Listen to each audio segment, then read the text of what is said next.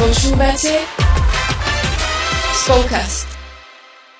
Milí naši poslucháči, srdečne vítajte pri ďalšej časti Spolkastu. Veríme, že ste si pri tých predchádzajúcich tak odýchli, že ste sa nad niečím zamysleli, že vás niečo oslovilo. Ďakujeme za každú spätnú väzbu a veľmi si to vážime a že je to naozaj aj taký o, taký spôsob, ako sa my môžeme posúvať, čo môžeme vylepšovať, alebo v čom nás aj tak utvrdzujete, že to, čo robíme, má význam. Takže vám ďakujeme veľmi pekne. No a dnes, keďže vy pomáhate nám, tak aj my v ZKSM sme boli pomáhať a teraz je dosť taká aktuálna téma Ukrajiny a vojny na Ukrajine a sú rôzne emócie, rôzne názory, všetko sa tak mieša a každý máme možno aj nejaké skúsenosti, či už pozitívne, negatívne.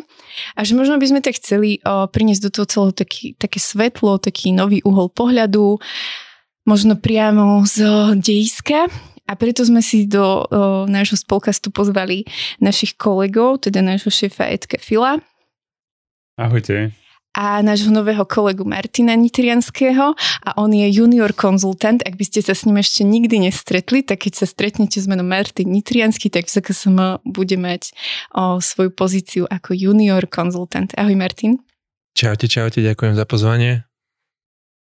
No a asi by sme tak rovno sa uh, vás tak opýtali, že ako ste sa vlastne vy ocitli na hranici, že vieme, že teraz sa vyplňajú rôzne formuláre, poznáme stránku dobrovoľníci na hranici SK a že ako ste sa tam vy vlastne dostali, keďže vy ste išli možno medzi tými prvšími.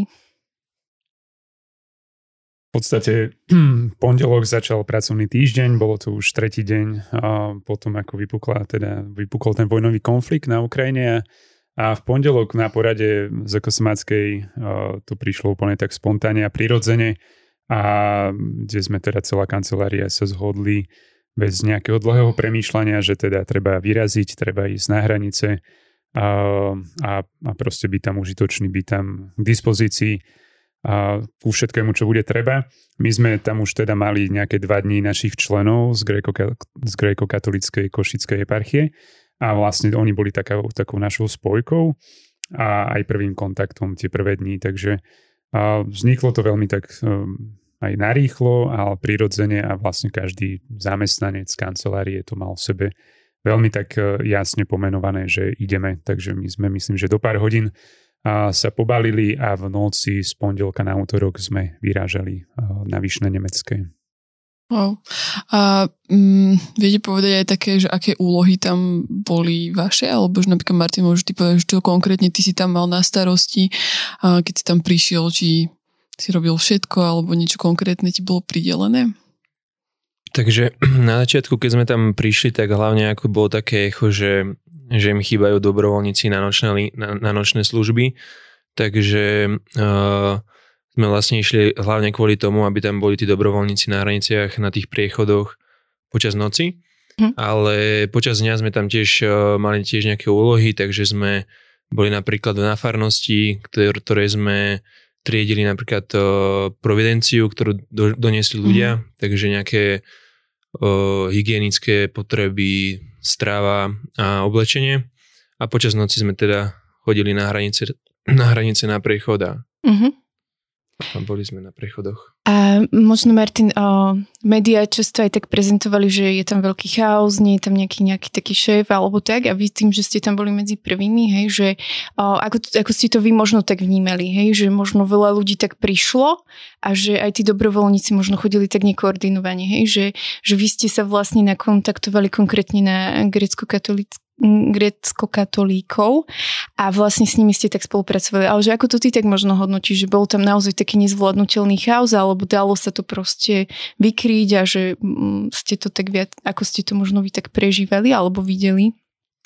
Vieš čo, mm, ja si myslím, že na tom začiatku, jak sme tam došli, tak tým, že to bolo vlastne fakt pár dní po tom vypknutí toho vojnového konfliktu, tak uh, uh, tam tá organizácia ešte moc ani nebola. Mm-hmm. Takže Uh, hej, že v podstate to tam viedli tí dobrovoľníci a takéto nejaké dobrovoľné organizácie, nízkové organizácie. Takže uh, chýba tam trošku určite taký ten uh, kontakt možno z tej nejakej uh, štátnej, štátnej strany alebo štát, štátnych síl. ale myslím si, že sme to tam celkom zvládali a tá organizácia medzi dobrovoľníkmi bola celkom fajn a, a boli sme všetci tak, tak držali sme spolu, takže Mm-hmm. Čiže taká tá atmosféra jednoty sa tam niesla, hej, aj keď ste sa možno stretli taký rozdielný. A že možno aj ako to ty teraz tak hodnotíš, že vieme, že ako keby potom nastúpili aj štátne zložky, aj koordináciou dobrovoľníkov, aj v spolupráci s neziskovými organizáciami, že ako to ty tak vnímaš ako o, aj predseda, aj vlastne no predseda ZKSM, hej, ale aj tak celkovo, hej, že predsa len máš tam ešte zamestnancov a že ako možno teraz je tá kooperácia medzi jednotlivými zložkami. Myslím, že každým dňom sa to v nejakom rozmere zlepšovalo. A ešte by som len aj doplnil alebo tú predchádzajúcu otázku, a že áno, že my keď sme tam prišli celý ten tým náš ZKSMácky, tak a tá hlavná činnosť boli tie nočné smeny a aj to triedenie v tých jednotlivých skladoch a, a na farách materiálu ale aj vedenie našej organizácie sa snažilo a tie prvé dni prejsť všetky prechody a mhm. nejakým mm-hmm. spôsobom navnímať, a aké organizácie sú tam, ako tam vyzerá situácia. A k tomu tretiemu prechodu, keď sme išli do Uble, tak sme sa aj pripojili ku krizovému štábu a vlastne išli sme s nimi a tam sme sa prvýkrát stretli teda už aj s krizovým štábom a dali im svoje nejaké vstupy a tam boli vlastne už zastúpení aj úrad vlády, hasiči, policajné zložky a ďalšie nejaké teda organizácie. A vlastne tam už začala, čiže od toho nejakého štvrtého dňa začala taká úzka spolupráca aj krízového štábu, aj teda s našou organizáciou. A keď sme, keď sme ako keby už potom končili ten náš týždeň, tak už sme boli tak veľmi úzko aj zapojení v tom koordinačnom krízovom štábe, snažili sme sa teda dávať nejaké naše pohľady skúsenosti z celej tej koordinácie a postupne sa to zlepšovalo, hej, že sa stále je asi, že čo zlepšovať, nikto na túto situáciu nebol pripravený. Ale ja som si uvedomil také dve veci, že, že naozaj nebyť tých neziskoviek a všetkých týchto organizácií dobrovoľníckých, tak by to tam naozaj asi tie prvé dni nejakým spôsobom kolabovalo. A potom druhú vec, čo som si uvedomil, takže naozaj pri týchto situáciách to musí byť kooperácia štátu, týchto dobrovoľníckých organizácií, možno nejakých privátnych sektorov a a, a pomoci všetkých ľudí, ktorí majú ochotné srdce pomôcť. Takže myslím, že teraz už ten systém tam je, tie organizácie sú plnohodnotnými spolupracovníkmi štátu a sú tam všetky zložky a snažia sa spolu kooperovať, byť súčinní a, a, a robiť dobré veci.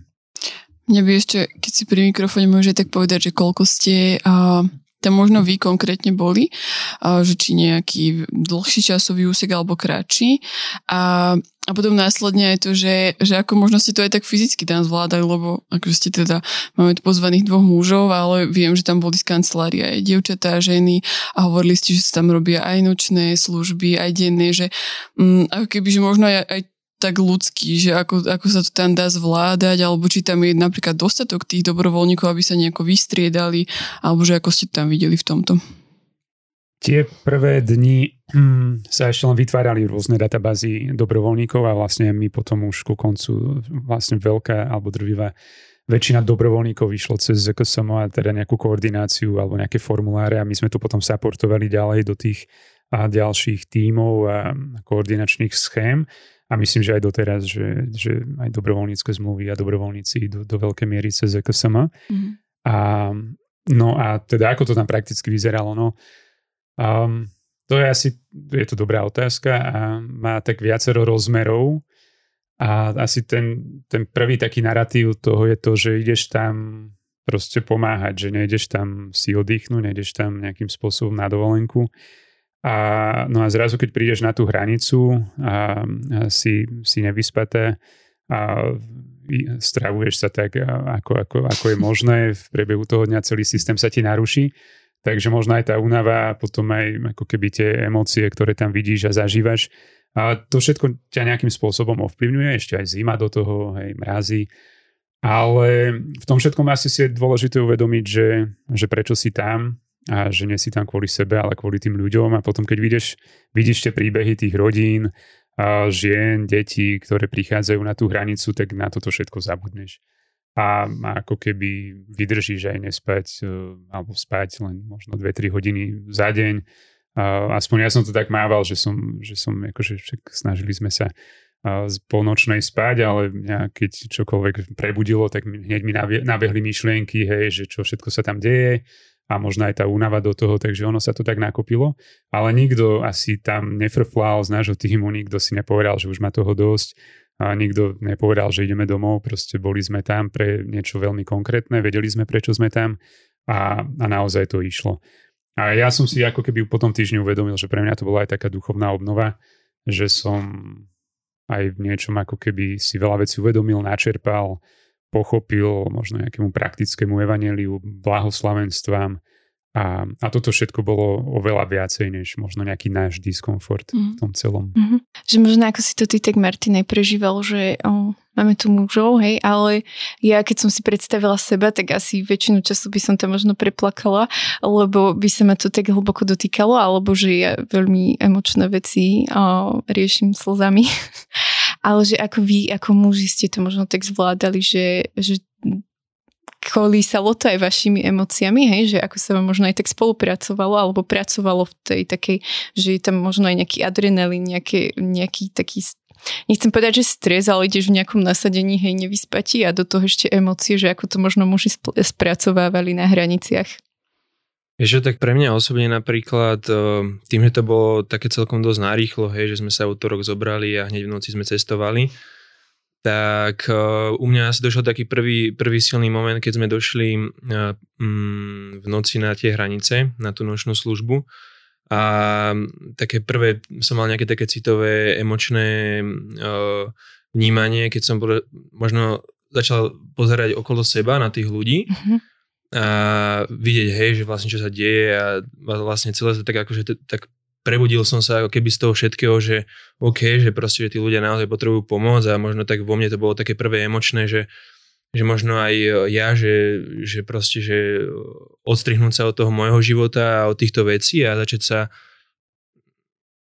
začať sa možno starať aj o nich a proste byť naozaj taký nápomocný a vnímať to celé. Mm-hmm. Takže to bol asi taký prvý moment pre mňa a a určite tak neboli to, neboli to niekedy ľahké, po, uh, ľahké pohľady, tí ľudia tam proste chodili a, a veľakrát proste krývali, smutní boli, vyzimení boli celí, hej, lebo kráčali 2-3 dní na pešo, niektorí, hej, mm-hmm. cestovali niekoľko, možno týždeň alebo, alebo tak, takže nebolo to určite ľahké, ale celá tá atmosféra človeka proste nejako po, poháňa dopredu, aj či je to tá únava alebo tak, tak proste nerozmýšľa človek tak, ako by rozmýšľal v normálnom živote. Mm-hmm. Ja viem, že tam možno boli aj také situácie, že boli tam deti, maminy a toto všetko. A že teraz si povedal, ako ste to tak vnímali, ale mm, možno každý tak za sebou, že či máte nejaký taký moment, ktorý ste, proste na ktorý sa možno tak viackrát vrátite, alebo že ktorý vám niečo konkrétne povedal, alebo vás sa to tak viacej dotklo a a proste sa to s vami tak odtiaľ odnieslo, že či už to bolo nejaké stretnutie s niekým, alebo alebo neviem, niečo, čo vám niekto povedal, keby ste mohli taký nejaký zážitok s nami zdieľať. Tak tých príbehov tam bolo naozaj že veľa od toho, my sme boli priamo teda v tej colnej zóne každú noc a od toho, ako sme tam dokázali rozprávať s vojakmi, aj s colníkmi a počuť aj ich príbehy a ich skúsenosti a možno vytvoriť aj takéto nejaké priateľstva a, alebo s ďalšími dobrovoľníkmi. A čo sa týka teda tých ukrajinských rodín, tak naozaj, no to, čo, čo ako keby rodina, takto príbeh, um, pre mňa asi tak najviac rezonuje hej, hneď z tej prvej noci. A však ono sa to zdá, stalo aj trochu potom takým známym a sa to spájalo so ZKSM a to je tá vlastne rodina toho 11-ročného chlapca, a ktorý, ktorý teda sám prešiel hranice a my už vlastne útorok v noci sme previedli jeho súrodencov a jeho vlastne švagrinu. A to sme ešte nevedeli, že to bude nejaký Hasan, nejaký 11-ročný chlapec a potom vlastne o 3 dní neskôr na to sme sa dozvedeli, že ide na hranice tento chlapec a, a, a nejakým spôsobom, spôsobom sme dali echo dobrovoľníkom, aby, aby teda ho zachytili, lebo my už sme tam neboli vlastne koncom týždňa.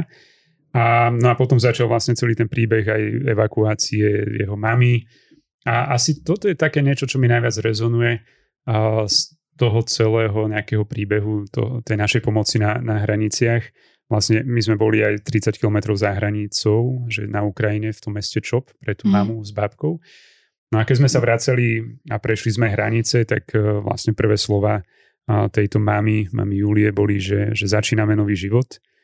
A keď som sa jej pýtal na druhý deň, že, lebo vlastne oni už druhýkrát utekajú pred vojnou, prvýkrát zo Sýrie utekali a teraz už druhýkrát, a teda z Ukrajiny, a tak, e, že keď som sa aj pýtal, že ako teda čo bude s nimi a aké majú plány, tak ona povedala, že najdôležitejší je život. Že najdôležitejší je život a deti a rodina a že prácu, sa, prácu si nájdeme, mm. jazyk sa naučíme a školy si nejaké nájdeme, ale že najdôležitejší je život. Čiže asi toto bolo vidieť na príbehoch všetkých tých ukrajinských rodín, že a tá, aj ten púd seba záchovy, aj tá túžba zachrániť svoje deti, rodiny, držala tie, tie mamy a tie rodiny k hraniciam a teda potom aj ďalej, ale že toto bolo také vidieť naozaj to odhodlanie a, a aj taká asi tá odvaha a zároveň aj obrovská skromnosť alebo pokora a obrovská vďaka tých ľudí, že nám ďakovali stále a, a hej, asi toto tak vo nás rezonuje, že a, no. Mm-hmm. Martin, ty máš niečo také konkrétne? Ešte ako aj Edo, Edo spomínal, proste tých príbehov tam bolo, bolo nespo, nespočetne, takže, takže o, naozaj o, človek si aj ťažko zapamätá všetky. Ale ja som, tým, že som bol napríklad o, na tých migrantských priechodoch, takže mi tam chodili veľa študentov, veľa, veľa mladých ľudí. Uh, nie teda Ukrajincov, hej, uh, väčšinou to boli ľudia z Afriky, z Indie tak čo som si ja, taký jeden príbeh, bo, došiel tam taký chalán, proste rozbitú mal nohu, nevedel chodiť už ani a mal proste čistú depku, hej, že, že ho to celé, celé ho to nejako už poznačilo a, a nejak si stále ako keby nahováral, že, že sa mu zrúti celý svet a že čo sa toto všetko deje a takej rýchlosti a všetko a a skúsim si k nemu sadnúť a porozprávať sa s ním, hej, že to bola taká, taká chvíľa možno úprimnosti aj môjho prekonania sa, hej, že, že mu nejako, nejakým spôsobom sa mu, sa mu ukázať mm. tú peknú cestu alebo to, to nejaké svetlo na konci toho tmavého tunela, ktorý momentálne vtedy prežíval. Takže toto bola taká pre mňa chvíľa, že naozaj, že som bol aj rád, keď som sa o ňo trošku postaral a porozprávali sme sa, tak, eh, tak naozaj, že som vedel, že bol možno tedy kľudnejší a to z neho opadlo, takže toto je bolo pre mňa taký asi moment, kedy, kedy som bol aj rád za to, že mi to niečo dalo a že som mohla aj niekomu takto pomôcť. Mm-hmm.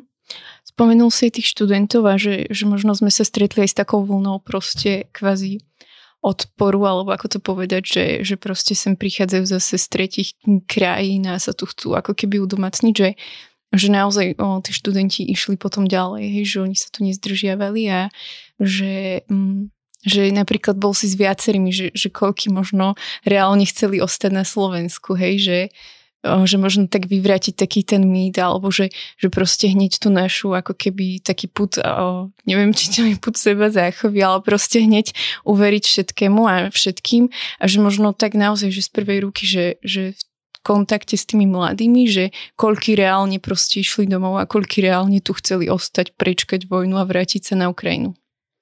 Pri mne asi, asi žiadny, žiadny uh, z tých migrantov mi nepovedal, že, že tu ostáva, hej, väčšina z nich teda uh, chceli ísť preč teda do tých krajín, odkiaľ pochádzajú.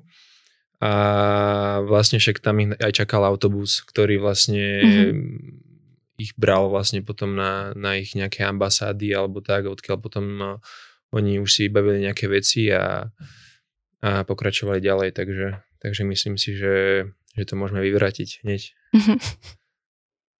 Tam je možno ešte aj dobré ako len spomenúť, že nie len to, že ako keby tranzitujú, mm-hmm. ale že vôbec ako keby aj príbehy týchto ľudí. Ja som mm-hmm. teda uh, stretol dvoch konkrétnych týchto ľudí a vlastne v tom grekokatolickom stánku, kde bolo oblečenie zadarmo a jedlo.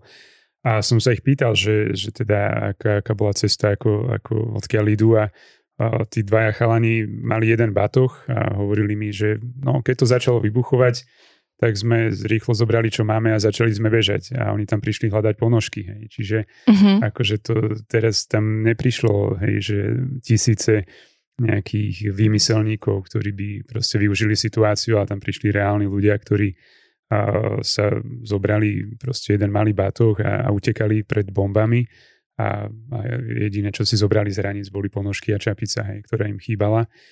Takže aj, aj toto a zároveň treba dodať, že to boli študenti, mno, mnohí boli študenti medicíny, študenti proste vysokých škôl, hej, čiže vzdelaní ľudia a nie proste nejaký, no, niekto, koho, koho by sme mali pohrdať, alebo kým by sme mali teda pohrdať a odsudzovať ich.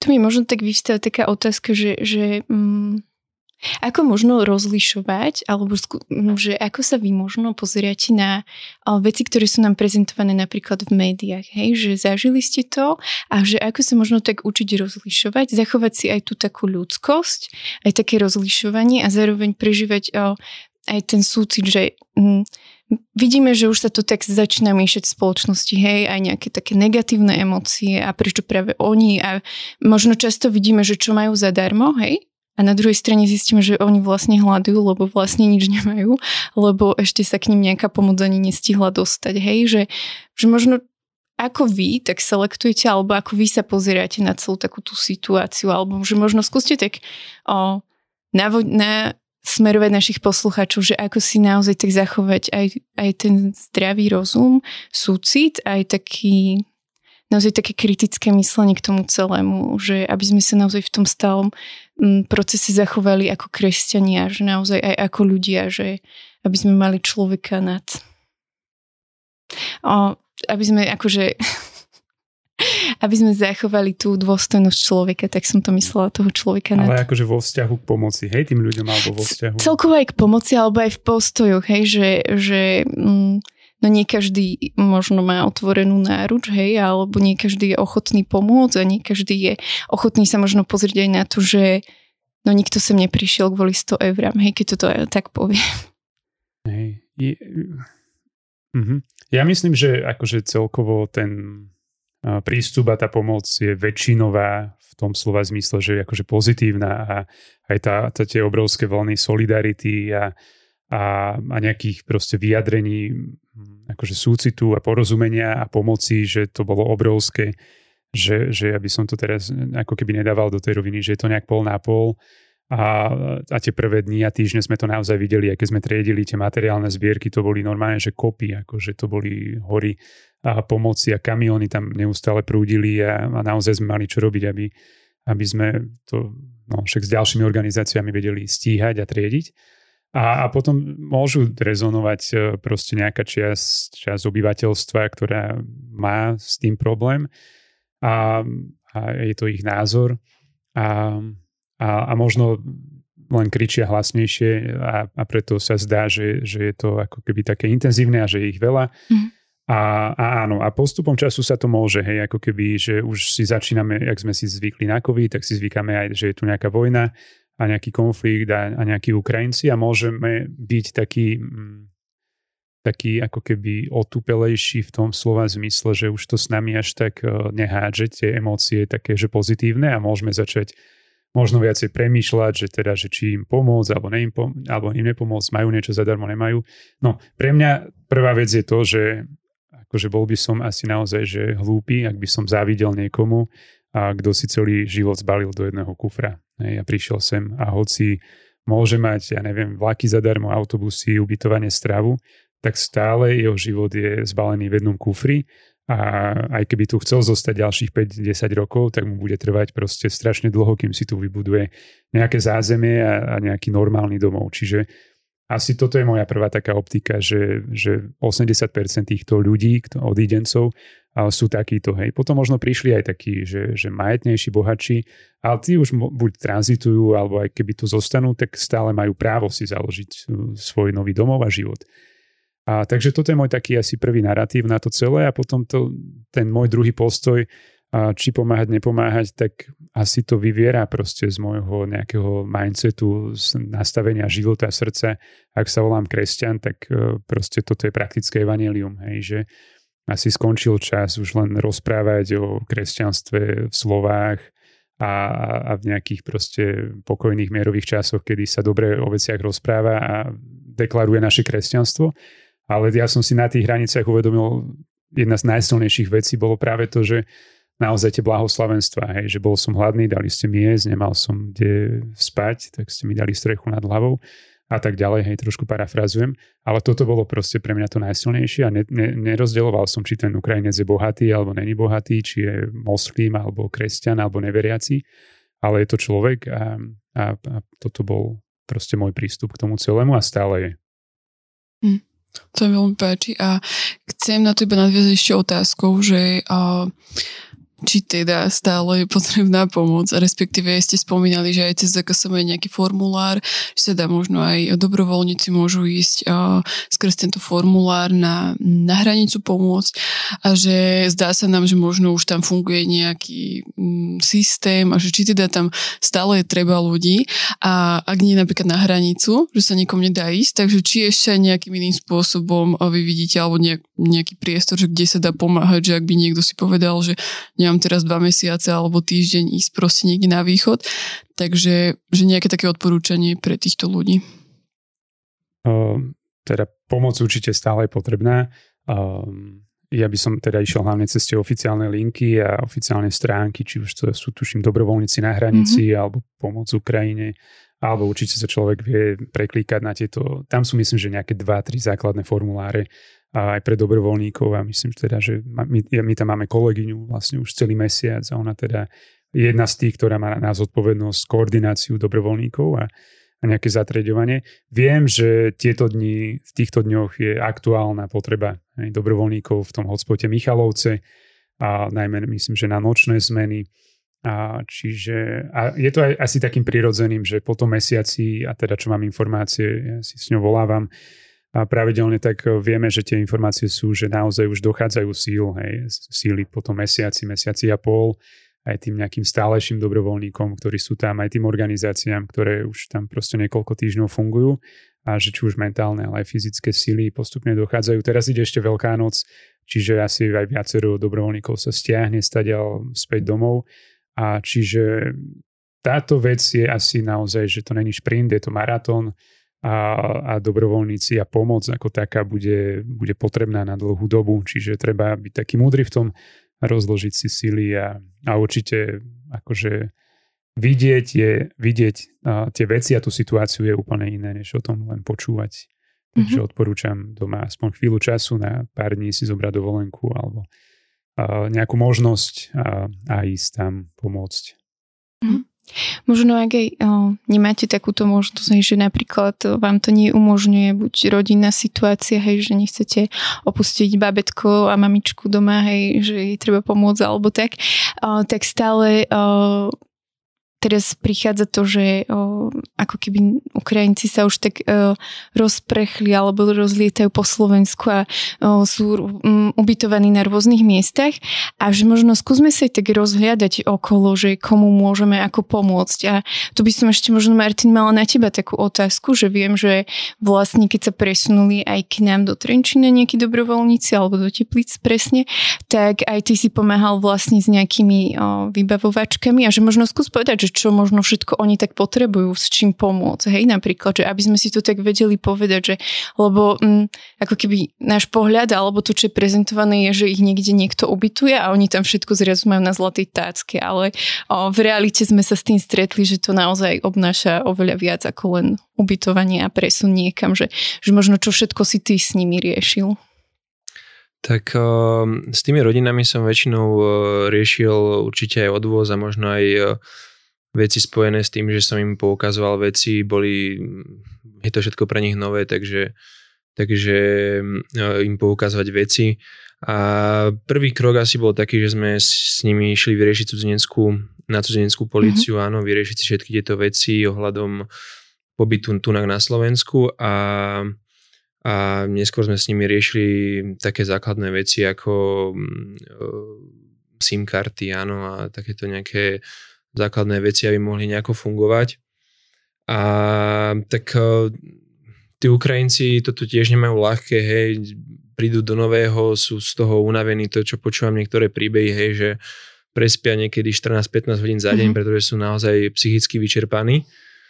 A, ale tak uh, každý z nich si myslím, že sa snaží o ten nový život a, a či je to o nejakom hľadaní si novej práce, áno, že väčšina z nich už sú zamestnaní a pracujú nejako a, a snažia sa nejako vytvoriť si nejaký ten kapitál aj tunák a, a nejak sa postaviť na vlastné nohy. Takže... Hej. Edko, možno by si mohol ešte podoplňať si také úrady, že ty si mal taký maratón úradný, že, že možno naozaj, že čo všetko, že viem, že veľa vecí sa už rieši aj v hotspotoch, ale napríklad, ak sa ešte stretneme s niekým, kto to nemá napríklad, hej, alebo proste nestihol keď už to bolo riešené všetko v Michalovciach napríklad, alebo na takýchto veciach, že, že čo všetko a napríklad možno, že, že tým, že im vybavíme úrady, to ešte stále nekončí, hej? Hey, no, asi taká praktická vec, to je dobré, že ste to teda pripomenuli, že samozrejme dá sa pomôcť vo svojej obci a meste. A asi sa možno podľa mňa už v týchto dňoch nedá ani neprehliadnúť, že tu teda niekto inak rozprávajúci je, takže že tá príležitosť pomôcť naozaj na danej miestnej úrovni je veľká.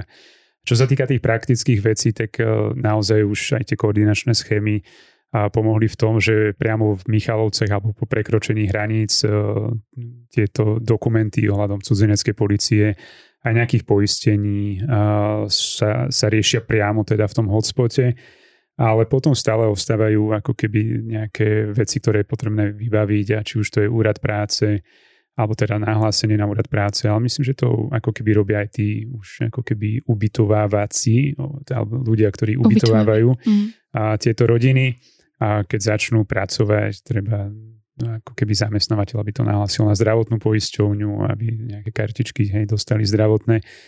Ale to, čo je ako keby tá realita, je to, že tí ľudia prídu do cudzieho mesta, do, nerozumejú častokrát a, a treba im ukázať nejaké základné veci, kde sú potraviny, kde, sú, kde je doktor. A školy sú samozrejme otázkou, hej, že treba ich zobrať na obecný alebo mestský úrad a potom nahlásiť teda deti do školy, ukázať im nejaké, nejaké možnosti, kde sa dá ísť prejsť, kde sa dá ísť oddychnúť a ako fungujú mestské hromadné dopravy. Myslím, že oni to majú zadarmo, ale treba im ako keby ukázať, že mm. keď potrebujú sa niekde dopraviť. A potom sú to také bežné veci, že niekedy potrebujú nejaké lieky, niekedy potrebujú nejaké, nejaký konkrétny druh oblečenia. A kým si zvyknú, kde tie všetky veci nájdú, tak je ako keby veľkým prínosom ich zobrať do auta ísť proste to vybaviť. Mm. Nech si vyberú hej, tie trička, bundy, ktoré potrebujú, nech si vyberú, čo potrebujú z hygienických vecí a keď už si nájdu prácu, oni už sa vedia ako keby ďalej nejak integrovať a, a trošku sa zorientovať. A každý z tých Ukrajincov samozrejme tiež je iný. Hej, niektorí sú takí viac odvážnejší, niektorí sú uzavretí. A častokrát sú to mami s malými deťmi a teda keď tie deti ešte ne, nevedia ísť do jaslí alebo tak, tak tam je potom aj ťažšie ako keby si nájsť prácu pre tie matky. Takže tých e, príležitostí je strašne veľa. Treba sa obrátiť na nejakú miestnu kto chce pomôcť, treba sa nakontaktovať aj možno na obecný mestský úrad, že ako treba pomôcť, alebo na nejakú miestnu dobrovoľníckú organizáciu, ktorá s nimi pracuje a tej roboty je, je, je stále veľa. Toto je podľa mňa úplne taká super poznámka presne, že, že možno, aby každý z nás tak nešiel úplne na vlastnú pes vo všetkom, ale že sme sa skôr mm. snažili ísť už cez tých ľudí, ktorí vedia možno čo konkrétne, alebo takže aby sa potom nestalo, že vlastne to bude také nejaké celé neefektívne a také zvláštne, takže do toho vás tak pozbudzujeme a asi aby sme aj ten podcast tak na konci nejako tak pozitívne celý ešte zakončili, že nie je to celé iba o takých tých rôznych veciach a, a myslím, že ste aj veľa takých uh, už aj takých pozbudzujúcich vecí povedali. Uh, tak čo by ste vy tak ešte keby na konci iba našim poslucháčom odkázali nejaký taký, um, taký možno message alebo niečo, čo by ich možno potom mohlo tak uh, z tohto podcastu hej, odstreliť do tej pomoci tým Ukrajincom a, a možno ich tak aj namotivovať, že že potom mesiaci, že ideme ďalej a že tu to ešte neskončilo. Hej, že aby sme sa nevystrieľali teraz, ale že naozaj tá pomoc bude dlhodobejšie, že možno si tak rozložiť síly. Tak uh, ja si myslím, že najdôležitejšie je asi to, že aby si každý z nás uvedomil to, že tí naozaj tí Ukrajinci to nie sú ako keby dobrovoľne, hej, že proste museli sa zbaliť, museli opustiť svoje domovy, svoje školy, svoje práce, svojich kamarátov z mm. dňa na deň, hej, aby si zachránili možno život niektorí. Takže mm, toto je podľa mňa dôležité, aby si každý z nás uvedomil a, a cítiť sa do toho, že keby sa nám toto stane nám, tak um, aké by to bolo pre nás, hej, že takto z ničo nič odísť do svojej rodnej krajiny, do svojho domova. A tak pozbudenie ja som proste zažil na tých, Ukrajin, na, na, na tých ukrajinských uh, hraniciach uh, veľmi pekné veci a naozaj po dlhej dobe som si všimol aj v tejto rýchlej dobe proste, keď uh, sme riešili COVID a všetky ostatné veci a ľudia sa delili na dve skupiny a mm-hmm. tak, tak naozaj takú súdržnosť všetkých, hej, že proste, že som to tam pocitil, že naozaj sa má, ľudia majú proste srdce a že si dokážeme pomáhať a naozaj to bolo vo veľkej forme. Takže, takže asi takto by som ich nejak pozbudil, že naozaj o, o, skúsme sa do toho vcítiť a naozaj ukázať to, čo máme, to srdce a myslím si, že každý z nás ho má v takýchto, takýchto ťažkých situáciách. Mm-hmm. To je super. Edo, chceš aj ty ešte niečo dodať? Neviem, či je potrebné. Kľudne môžeš. My keď sme sa asi vrátili po tom týždni sem naspäť, tak sme, sme prichádzali do Trenčína a všetci sme si hovorili, že, že tu je to akési iné, že, ne, že nevieme to tak nejak popísať, ale potom sme si uvedomili, že my ako keby sme tam zažívali úplne inú realitu.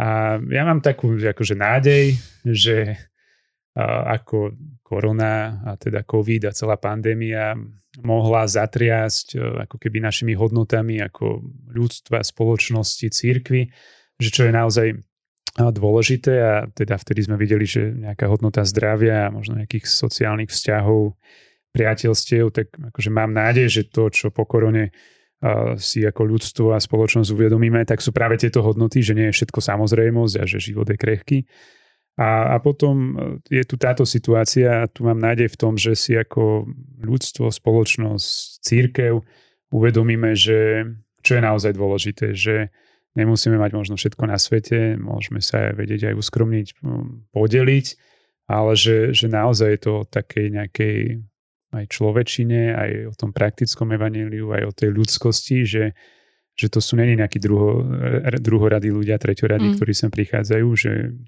kopu z nich už sú aj našimi ako keby priateľmi a, a už sme zažívali aj nejaké časy také, že srandy a keď už sa trošku ako keby dali dokopy. A že aj toto je príležitosť, že rozšíriť si trošku taký svoj obza, obzor a že ten svet je väčší, je, je oveľa širší aj kultúrne, aj takou pestrosťou, aj povahou ľudí a asi to, ak chceme to je taká filozofická vec, ak chceme prežiť ako ľudstvo, tak proste musíme sa naučiť žiť trošku za svoje hranice a, a byť e, k sebe milší, otvorenejší a viac si pomáhať. A potom, a naozaj pre mňa to bolo taká nejaká vnútorná veľká premena, zmena alebo posun, že uvedomenia si toho, čo je naozaj dôležité. Zároveň vďačnosť za to všetko, čo máme, a, ale zároveň aj príležitosť e, proste podeliť sa, pomôcť ľuďom, ktorí to momentálne potrebujú. A to je také vnútorné zadozučinenie, taká nejaká hej, taký vnútorná spokojnosť a, a, a porozumenie tomu, čo je naozaj dôležité v súčasnosti. Tak ja vám chcem vás nakoniec iba tak poďakovať za to, že ste tieto veci s nami zdieľali, aj teda s našimi poslucháčmi, ale aj za to, že ste tam išli. A teda to aj chcem odkazať e, všetkým našim kolegom, ktorí tam boli a ktorí tu teraz nie sú s nami, že, že za to, že tam aj boli, aj stále keby e, je to téma, vieme, že aj v ZKSM, že to je také, že ste tam boli na týždeň a teraz ako keby, že ste si spravili svoju fajočku, ale že keby naozaj, že stále sa niečo tak uh, tam rieši a deje, takže vďaka za to, že prinášate aj to evanílium takýmto praktickým spôsobom. A, a verím tomu, že aj pre vás, milí poslucháči, to je takým, mm, takým naozaj pozbudením do toho, že dá sa to, aj keď uh, možno my si myslíme, že máme dosť svojich starostí, ale že vidíme, že keby vždy je uh, priestor tu byť pre druhých a vždy je priestor aj výsť takej tej svojej možno zóny komfortu. A, a budeme sa veľmi tešiť, ak uh, možno aj vy s nami nejak vaši, váš um, nejaký príbeh alebo niečo, čo ste aj vy zažili skrz uh, toto nejaké zdieľanie vášho životu s Ukrajincami niektorými pozdielate, mm-hmm. napíšete nám a naozaj nás to zaujíma, že ako, ako možno vy konkrétne pomáhate alebo, alebo s čím ste sa stretli a, takým dobrým a Takže nám to kľudne na naše sociálne siete, na Instagram alebo na Facebook uh, ZKSM posielajte a my si s vami radi popíšeme. A budeme sa počuť o, dve, o dva týždne a Chcem sa teraz ešte teda rozlúčiť s našimi hostiami, takže ahojte. Ďakujeme za pozvanie. Ahojte. Ďakujeme, čaute. Ahojte. Čaute.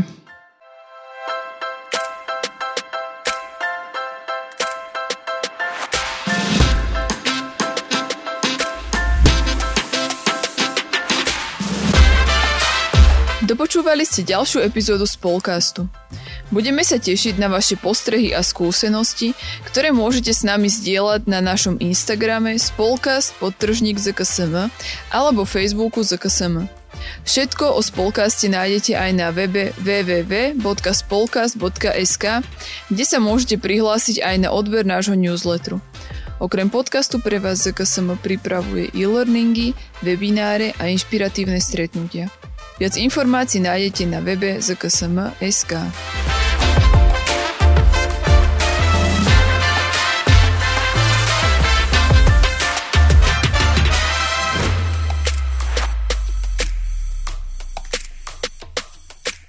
Tento projekt bol podporený z dotácie Ministerstva školstva, vedy, výskumu a športu.